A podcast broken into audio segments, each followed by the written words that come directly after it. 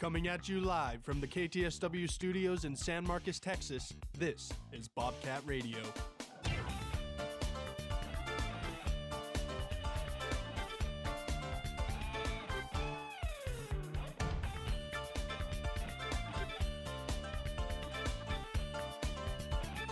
Good morning and happy Monday. Welcome to Bobcat Radio on KTSW 89.9. I am your host, Preslie Davis, and with me is my producer, Joey Gonzales, and co host, Orlando Smart. Today's show is going to cover Texas State softball and baseball, as well as March Madness and MLB opening weekend. But before we get started, here's a quick word from our sponsor. Twin Peaks Restaurant and Sports Bar is a sponsor of this broadcast of Bobcat Radio. Located on northbound frontage road of I 35 at Guadalupe Street in San Marcos, Twin Peaks has bites, wings, burgers, sandwiches, and more. Info and menu at twinpeaksrestaurant.com. Twin Peaks eats, drinks, scenic views. Texas State softball was away at App State this weekend and swept them in a three game series. The first game won 4 to 3, second game won 3 to 1, and finished it off with a 7 to 2 win. So, you know, coming home, they play on Thursday, and you just know that that win is going to, that sweep is going to really help them come into this week at in San Marcos. Yeah, this team needs to find some consistency. We've been talking about it all year long. Uh, last weekend when they were at South or when South Alabama came home, they lost two of those three games, and then they lost against Baylor on Wednesday. So getting that sweep, hopefully, that momentum that this Texas State team needs. But I mean, Southern Miss is also an opportunity for the softball team to get going. Southern Miss towards the bottom of the Sun Belt Conference. So if softball can take advantage of these this Sun Belt Conference series. And this past weekend, I think this is a team who hopefully finds that consistency. Because Orlando, we've been talking about this for several weeks now. Definitely. I mean, looking at the App State series, it was definitely a, a really good bounce back series for the Bobcats, losing to that losing that very close game to the nationally ranked Baylor. Being able to bounce back like that is very good at this point in the season, especially going into Sun Belt Conference play. So hopefully they can continue that against Southern Miss, coming continuing that uh, conference play here in San Marcos. So um, we're really hoping that the Bobcats can get a continue to get that series win because a, a win here would really set them up going into continuing that conference play. Yeah, and I know on Friday's show we talked about kind of previewing the weekend games. And you look at this Texas State softball team, you have Jessica Mullins, Sarah Vanderford, Hannah Earls, Piper Randolph, Anna Jones, Sierra Trahan. You have all these girls and you look at them and you just know that your team is complete. And then App State, on the other hand, only had two starters hitting over 300, while majority of Texas State softball was already hitting over 300. So you just kind of look at that team and you know that if they keep things going, that they're gonna be unstoppable this season, especially in Sun Belt play. Yeah, you talked about Jessica Mullins. She just hit the 100 strikeout count this weekend uh, against South Alabama. She was, I believe, 88 entering the weekend. So was able to record those 12 strikeouts. I'm sure that was in the back of her mind trying to reach that 100 strikeouts, but she finally hit it. And now she can focus on focus on the batters again. But Preslie, as you mentioned, you just talked about that Texas State knows they have all these girls. It's just putting it all together because Mullins can pitch. Uh, the rest of that pitching staff, Tori McCann, uh, I mean, they could all pitch and this team can hit the ball. And hopefully this weekend they continue to do what they did last weekend. I definitely agree. Tori McCann is she's been very strong on the mound this season. So if they can continue that, I mean, Southern Miss being 15 and 15 right now, they're not playing. They're not just having the greatest season. So they should be able to continue that the what they were able to find against App State. Yeah, well, Texas State softball will play Southern Miss Thursday night at the softball stadium, so be sure and go out to that. Turning over to baseball, Texas State baseball won the series this weekend, and we pl- they played Arkansas State. The games were pretty close. Joey, you and I were talking earlier. Each game was within one, and you know sometimes you have games like that, but that's kind of unusual for this Texas State baseball team. I know Friday night went into 10 innings and it was just Arkansas State responded, so we responded back, and it was just a back and forth game. And I'm pretty sure every fan in the ballpark was just nervous and just wanting someone to do something. And, you know, Texas State won the game with Ben McLean's walk off, and I mean, you couldn't ask. That was Trout's 100th win. So, what better way to get that 100th than a hard fought one? Yeah, it was a dramatic um, 100th career win for Coach Trout. You talked about Ben McLean. He went three for four on Friday night. What a way to start the weekend. And one thing I noticed going through these three games, all three games had over a thousand people in attendance. A lot of people showing out for this Texas State baseball team. We would have as fans and um, media for this Texas State team, you would have liked to see Texas State have a little bit more dominant of a performance. Arkansas State one in six, their only conference win coming against Texas State. But I mean, a win's a win. You got to be happy with that. You took the series, and now you move over towards Tuesday when they take on A and M. But yeah, just a big, big win, and giving Coach Trout that 100th. Yeah, Joey, you mentioned how packed the stadium were for each game, and I know anyone who wasn't able to actually catch some of those games. I know that first game that went in at 10 innings like that, we were um, able to have the call for that. And I want to give a, shout out to Kyle Owen because he just had an amazing call that game. That game was exciting. Um, wasn't able, I wasn't able to watch it, but just listening, he it was like I was there. He was doing an amazing job calling that. The excitement was able to be heard through the radio. So I want to give a huge shout out to Kyle for that. But just the the series, like you said, it's just been exciting. The whole all three games were decided by one point. So the Bobcats they were able to win the series. So hopefully they can build off of that winning series coming up against Texas A&M because I mean this is going to be I'm pretty sure this game will be just as packed as all these other ones. I mean it will be an away game, but a&M fans are I mean they they they love they love their Aggie. so Yes. And you know, looking at the weekend, I know Friday night um we were switching out pictures and we the girls I were with I was with, we saw Nathan Madrano coming in. And it was like, hold on, that's our that's our Sunday picture. What are we doing here in the Yeah. fifth inning or sixth inning? Like putting in our Sunday picture. And I know for me, I was kind of like, what are we gonna do on Sunday now? If he's gonna come in and pitch for a little bit. And kudos to Tony Robie because he stepped up and he started on Sunday. And I mean, he pitched a good game. And also shout out to the pitching staff for just being able to adapt like that because I know I was just kind of freaking out and wonder, wondering what was going to happen on Sunday. But I mean, Sunday's Saturday's game, you know, Arkansas State just came back wanting that revenge. We fought to the end, and it was just at the end of the day, what can you do?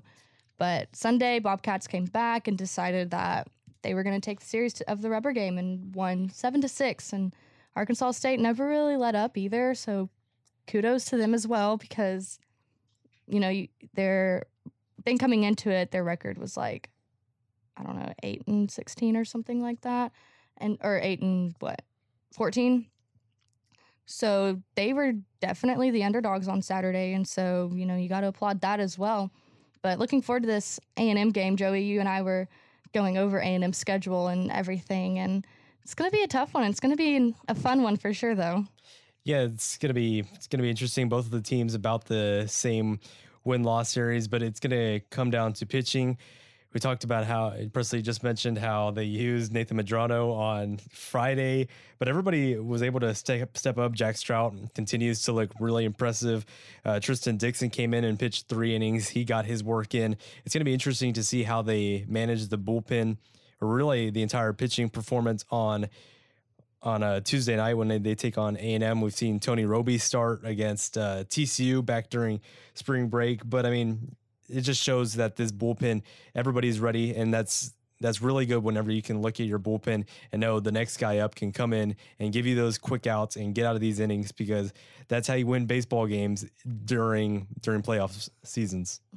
Yeah, Preslie, and I want to kind of go back to what you mentioned about Arkansas State, just kind of the the hard fought um, performances that they were putting out. I mean, in that last game, they got down five to zero and were able to kind of claw their way back into that game, and uh, and they actually had a chance to kind of win it. They hit a homer in the in the bottom of the ninth to make it a one score game, but luckily the Bobcats were able to get out of there to were able to secure home field and get out of there with the win. So hopefully they can use that momentum because like Joe you mentioned this A&M team has played a lot of very good teams this season. They haven't necessarily done well, but just that kind of experience is is, is kind of unspoken but goes a really long way. I mean, they were able to they were able to get a win against the number 1 ranked LSU Um, they lost the series, but just I mean, they, being able to beat a team that good, that national, that high ranked is is not something to turn your nose up at. So the Bobcats will definitely have their hands full coming up against A&M. Yes. Well, we are going to take a quick break, and when we get back, we're going to catch you up on some March Madness and MLB opening weekend. Stay tuned. You're listening to KTSW 89.9. Welcome back to Bobcat Radio on KTSW 89.9. I'm your host, Preslie Davis, and with me is my producer, Joey Gonzales, and co host, Orlando Smart. And so before we get started into March Madness, Joey has something to tell us. Tonight, KTSW will be broadcasting the Hoop Fest. So, Joey, what tell us a little bit about that? Yeah, KTSW Hoop Fest tonight is the intramural championships. We have games 7, 8, 9, and 10 p.m. over at the Rec Center, and it's our first ever audio video broadcast on our YouTube live channel. Uh, we've been having a couple of uh, audio only broadcasts. We started off with Rattler basketball in the UIL playoffs round two, whenever they, around round three, when San Marcos took on Reagan. And then just on Friday afternoon, we had Texas State tennis versus Marshall. So, a real big um, feat coming up here this evening with um, with some video and some audio coverage. We're gonna have a lot of uh, broadcasters, lots of voices that you're used to hearing. So, um, guys, what do you think this? How does this make you feel about um, this audio video component coming to KTSW Sports? I'm really glad that we're that KTSW is getting the opportunity to do this. It's very big for the program and even for intramurals just to get kind of this type of coverage is something that's not really been done before. So it'll kind of just shed a light shed light on a lot of things being done within the campus.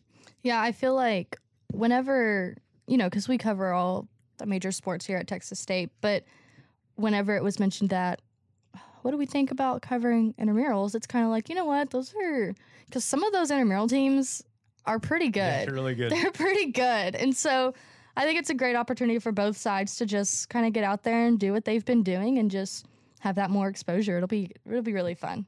Yeah, once again, that will be on our KTSW Sports YouTube channel. So make sure to go out and uh, watch that tonight. The first game is at 7 p.m., and we're going all the way till the final game at 10 p.m. So that is KTSW Hoop Fest on KTSW Sports YouTube page. Speaking of final games, tonight is March, the end of March Madness, UConn, San Diego State. How are we feeling? I know on Friday I was rooting for UConn and they got out, and so I'm gonna stick with UConn and just hope that they're able to come out victorious on it.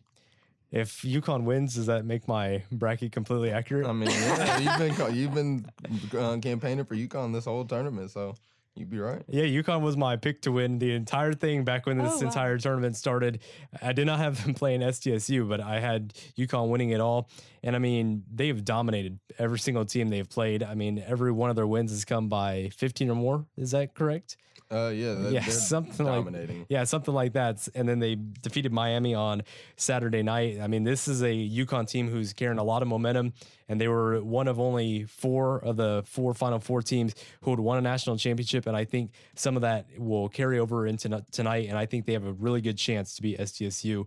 Um, coming up tonight here in the national championship game. Yeah, I mean, uh, we have been talking. Well, I think we have mentioned it on previous episodes. I think it, the in the Final Four, they were the only UConn was the only team that had ever even been that far before. They had, I mean, I know as San Diego State and um, Florida Atlantic had never really been that far, but I mean, the their just dominance just goes to show how far experience kind of takes you. Just these, not only these players, but these coaches specifically, they've been here. They they're no, we're used to seeing UConn in the championship game in the Final Four with players like Kemba Walker. I mean that that step back, I'll never forget that. So I feel like they UConn is they beat. I mean, my pick, original pick was Houston.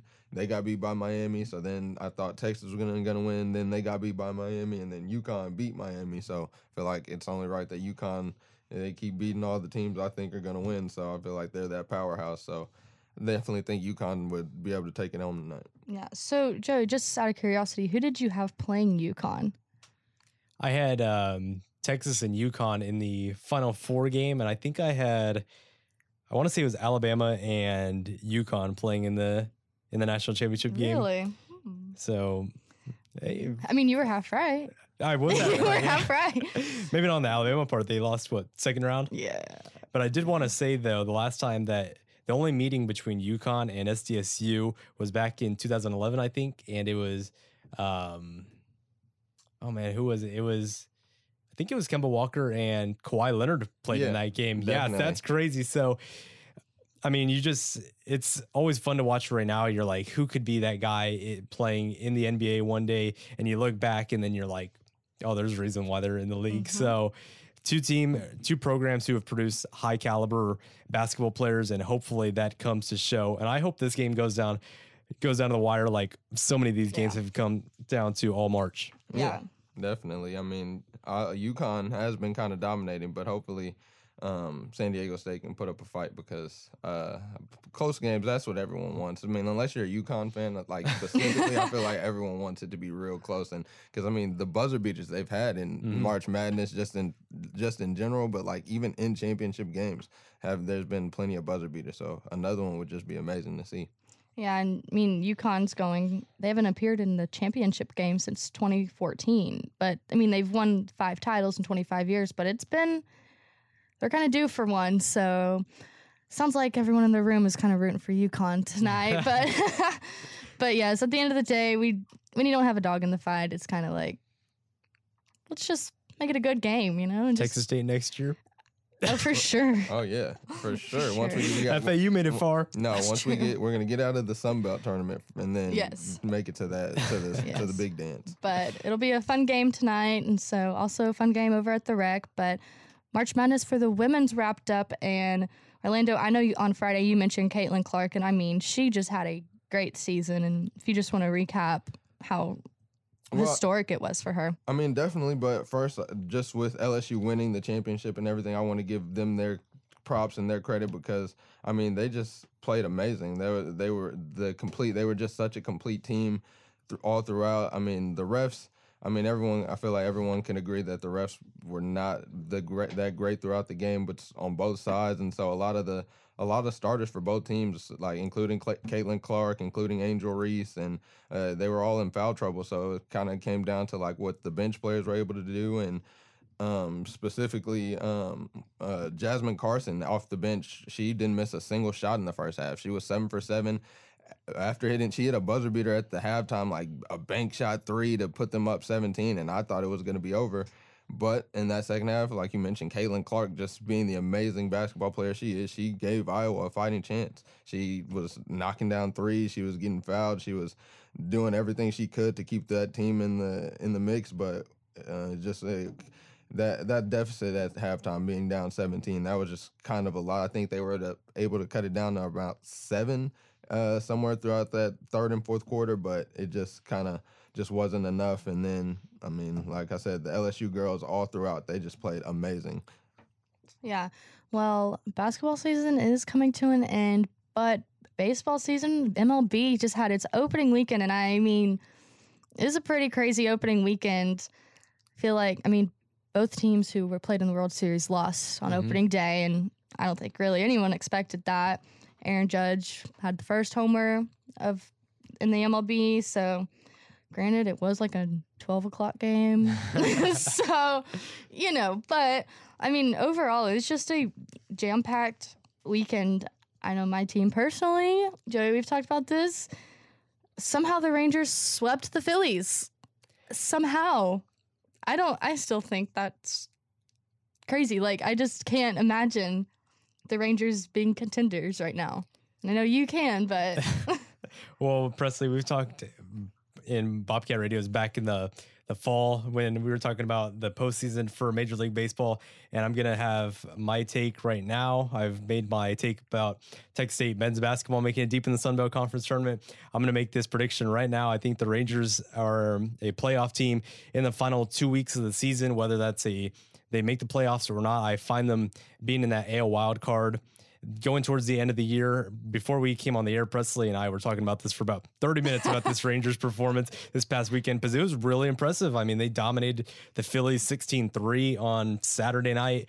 But I mean, if you look at the divisions, the AL West, I think the Rangers will be fighting for a top top three spot with the Mariners and the Astros. I think the Astros are runaway in the AL West. The AL Central is always up for grabs, and the AL East is going to have the most spots with the Tampa Bay Rays, one of three remaining undefeated teams, along with the Texas Rangers.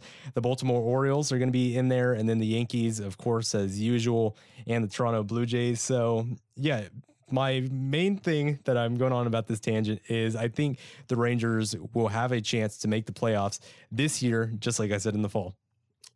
That, I agree. I mean, getting off to a hot start like this, they're them, the Twins, and the um, Rays right now, the only undefeated teams right now. I mean, obviously it's only the first after the first series, but I mean, just dominating the way they did. If they can build off that and continue that momentum, they can definitely. Your prediction will definitely come true, Joey.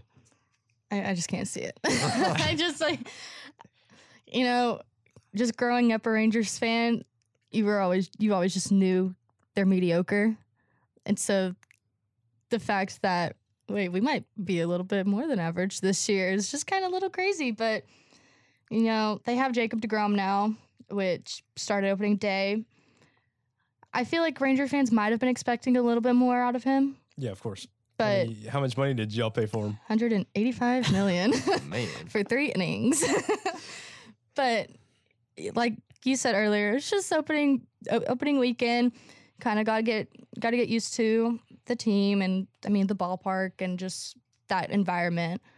But you know, maybe Jacob Degrom, two-time Cy Young winner, will show out for the Rangers. And but it was also nice because when Degrom wasn't able to produce as everyone expected, the Rangers were able to go to their bullpen and have them win the game. So that wouldn't have happened last season. It just wouldn't have. So it is nice that okay, our pitching's getting a little better. Like things are looking up. But Rangers had a good weekend. Astros started off a little a little rocky, but they ended up doing just fine. You know, one loss on opening day is not gonna keep you from a World Series. So Yeah, I mean it, it's a long it's a long season, and I mean we look at the Rangers right now, and we're like, oh wow, this is this is such a great team. The Astros were like, oh man, they're they're doing so bad. They lost against the White Sox, but I mean overall, it's a really long year. I mean we talk about this in all the sports. I mean you can get off to a hot start, but it's it's a marathon. It's not a mm-hmm. sprint, and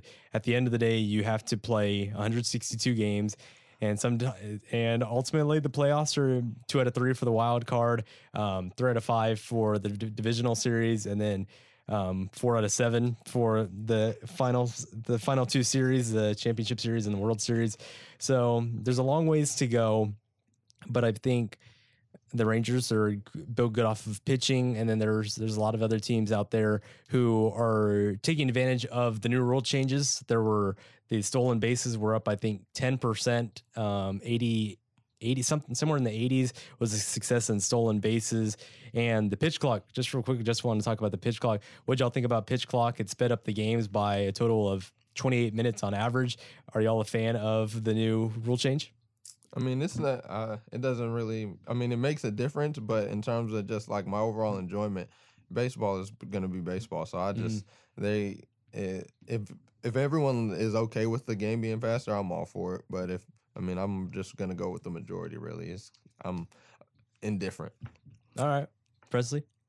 I do not like the pitch clock. I am that girl that's like, hey, let's go two extra innings. like, let's sit here a little bit longer. You know, so pitch clock, I'm kind of like, mm, nah, but I understand the reasoning. I'm just not the biggest fan of it. But also, I don't know how many games that there was the pitch clock, but then you had the PitchCom issues that delayed the game by 10 minutes or Mhm. so. So it's like, okay, it's really all going to balance out in some sort of way. But I'm glad you mentioned these rules because this season is kind of changing what the league will look like.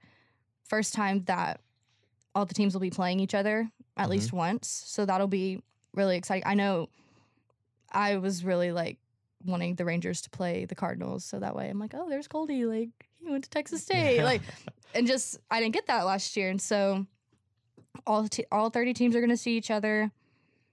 Bigger bases, pitch clock, The shift. the shift. Yep. Corey Seager is about to take advantage of that. Like, you know, there's just so many different things, and so it'll be really interesting to see how all these things do pan out throughout the 162 games because I know whenever there was the lockdown, it was kind of the rules that were getting leaked and stuff just did not sound the best. And so we'll see what happens. I'm glad you mentioned the shift because they talked about last night on the broadcast. Corey Seager was the the left-handed hitter that was affected the most by the shift. He grounded into it the most, and I, I don't know how I feel about the shift. Like I don't I like how there's not as many easy ground balls. It just felt like every single ground ball was an automatic ground out with this shift. But at the same time, I'm one who thinks that you should learn how to hit past the shift. You should be able to bunt. I, I feel like there weren't a, enough bunts whenever Yeah. the shift was extreme. Um, Jeff McNeil was a player who could really hit well against the shift. So I do feel like that part of baseball was like, well, you should have learned how to hit against the shift, and that should have been more intact. But I mean, I like the rule change. I think that uh, it it allows more more action. I mean. Orlando, I mean, we talk about in the NBA how rules have kind of changed more into um, higher scoring games, and I mean, Yeah. it's ultimately at the end of the day, it's it's what the fans like, and ultimately we're going to see more offense in baseball. We've seen it in, in the NBA, NFL has done it all as well. So these rules are ultimately affecting the fan experience for the better. Definitely. I mean, some of these rules, I mean, in different sports, it, it just kind of depends on which one it is. I mean, if you look at football, I know the kind of roughing the passer one is kind of it kind of gone to the extreme to where they're kind of being too protective over or that's just I mean that's one side of the opinion. People think they're being a little too overprotective of the co- of the quarterbacks or even in NBA the three point rule. I mean like the kind of the where people are like jumping into players or like kicking their feet out and stuff they're kind of taking that away. And I remember th- the first season they did it I remember that kind that whole uh, there was a I don't, I don't have the stat just off my head but that kind of shot just like tanked the percentage on it being taken, the percentage on that um um that being like awarded just kind of completely went kaput. So it's like these rule changes once they're implemented, it's like in once they're enforced like very strictly, it definitely changes the game. Mhm. So uh, we're, we just kind of have to wait to see how they affect it long term to see how it really how the fans really Yeah, it. I mean, it, it takes time. I mean, usually, I mean, you look at that that rule that you're talking about, the three point rule. I mean, it took about what a year, year and a half, maybe, to get used to. And I'm sure, I'm sure pitchers are going to have to adjust to it. I mean, we saw, I, I want to say it was like 25, 30 um, pitch clock violations over the weekend. So I mean, it it's going to take time. I think this year will be an adjustment, but at the end of the day, everybody's everybody's going to have to adjust because they're not going to change the rules back. Yeah. But I mean, everybody's going to be fine with it, and then ultimately, you're going to look in two or three years, and you're going to be like, "What? They used you used to have four players on the right side of second base, so You used to be able to throw like go to first and not have attempt like limit attempts to Yeah. just pick off a player. What? It's crazy. No, and I feel like the MLB is definitely kind of old school. Like you see the NFL, NBA in between each season, they're talking about the different rules and what they can add and what they can take away. And MLB just kind of waited and waited and waited, and Yeah. now then now they're like, here's all these rules Mhm. have fun. Like, you know, but it'll take adjusting. But at the end of the day, it's baseball. You really can't change it all that much. So, but let's hear some weather from Orlando. Looks pretty good outside right now. Yeah, it actually is currently 81 degrees and mostly sunny. So with that sun beating down, it's feeling like it's 85 degrees outside. And today the high will be 93 with a low of 69. Should be sunny for the most of the day, for the rest of the day, and then kind of around nighttime there might be a, a chance of rain. Looking at like 30% chance around 5, 6, and 7 p.m. But other than that, looks like for until the sun goes down, looks like it should be pretty sunny. Nice. Do y'all think we're done with the cold? nope. No. Orlando, look at look at Thursday Thursday, let me Oh, see what we got here. Go back to it. or like Um, Friday, Thursday and Friday. Oh yes, let's see. Thursday and Friday we have a high of 61 and 63 and lows of 53 degrees. Oh my gosh. Maybe Yes. one day. I went outside yesterday and I was like, oh man, this is like a perfect spring day. Like I was watching the Rangers game and I was like, wow, this is this is baseball weather. And I looked at the weather and then I saw that and I was like, oh, Oh, man. one day we'll reach it. one day. That's Texas like in a nutshell. A Yeah. high of 93 on Monday and then a low of 53 on Thursday. We love it. Well, that's all the time we have for today, but thank you for joining us this Monday. I was your host, Preslie Davis, and with me, my producer, Joey Gonzales, and co host, Orlando Smart. We hope you have a good rest of your day and come back Wednesday for more Bobcat Radio on KTSW 89.9, the other side of radio.